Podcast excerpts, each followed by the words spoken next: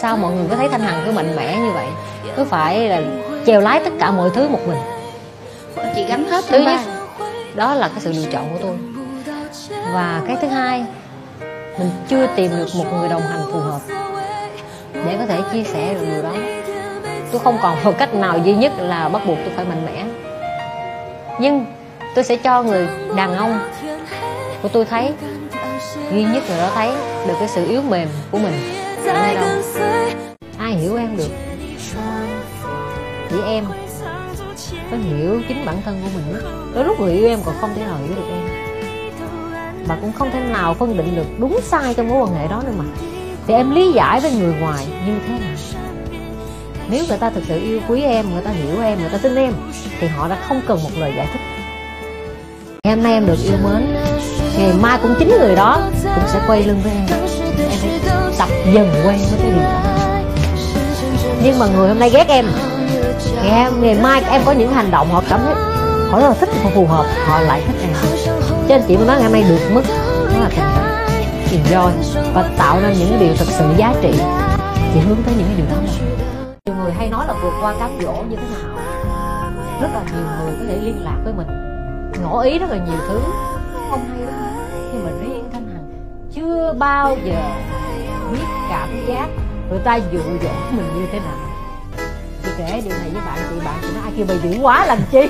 Ai mà dám đụng tới. Nó không biết nữa. Người tin tôi nha. Nó khác với chuyện cả một hành trình nó cần thời gian một chút tôi nó. À thì ra tôi đã nói sai về cô ấy à. Thì chị muốn mọi người tự cảm nhận nó nhiều hơn là bằng lời nói. Không ai mà đi thuyết phục người khác hãy tin tôi đi. Chỉ bằng hành động thôi. Người hiểu mình là đã hiểu mình. Còn những người cố ý không hiểu mình thì họ nó có những suy nghĩ khác lệch lạc đi một chút. Nhưng mà cũng không không trách được. Người con người khác nhau tư duy khác nhau. Bản thân chị cũng không ghét họ bởi vì chị và họ khác nhau lý chung là chúng ta cảm thấy được an ủi khi người khác ờ, không được suôn sẻ hoặc là bất hạnh một đúng không? Nhưng mà nếu mình cứ giữ suy nghĩ như thế thì chắc chắn ngay cả bản thân của mình mình cũng sẽ rất là khó nhận được những điều tốt đẹp. Mình phải thay đổi suy nghĩ của mình đi. Được, cái kết thúc mà họ vẫn dấn thân bước vào cái quyết định đó. Thì trừ khi cái quyết định đó đủ lớn để có thể vượt qua được nỗi sợ. Thì bây giờ em chưa vượt qua được cái nỗi sợ đó, chưa ai chưa ai giúp thanh hằng vượt qua được nỗi sợ đó tôi nghĩ là trong tương lai mà nếu tôi gặp gỡ được người đàn ông đó tôi sẽ nói với anh ấy là chúc mừng anh. Tôi nghĩ rằng anh không phải là một người à, quá to lớn về mặt xã hội nhưng ít nhất là anh là một cái trái tim đủ lớn để mà có thể tin tưởng. Yeah, em cũng cần như thế thôi.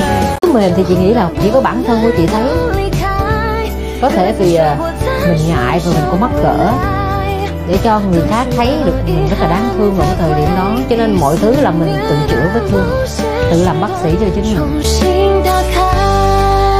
thứ mà hằng nhìn thấy lúc nhỏ của mình nó sự không trọn vẹn.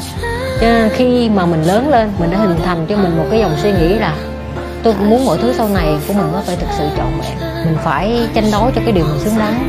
Thà có thể sống độc thân như thế hoài, nếu hôn nhân trọn vẹn thì hằng mới kết hôn. Còn nếu không, sẽ không bao giờ kết hôn với bất kỳ ai. Nếu mình cảm giác bất an. Đứng trước một cái vấn đề đó gặp thẳng mặt. Trò chuyện với nhau, chúng ta sai chỗ nào, chúng ta khúc mắc chỗ nào, tất cả mọi thứ đều sẽ được giải tỏa. Đôi lúc cái không khí xung quanh, những lời nói xung quanh nó còn ghê gớm kinh khủng hơn trong khi sự việc nó rất là đơn giản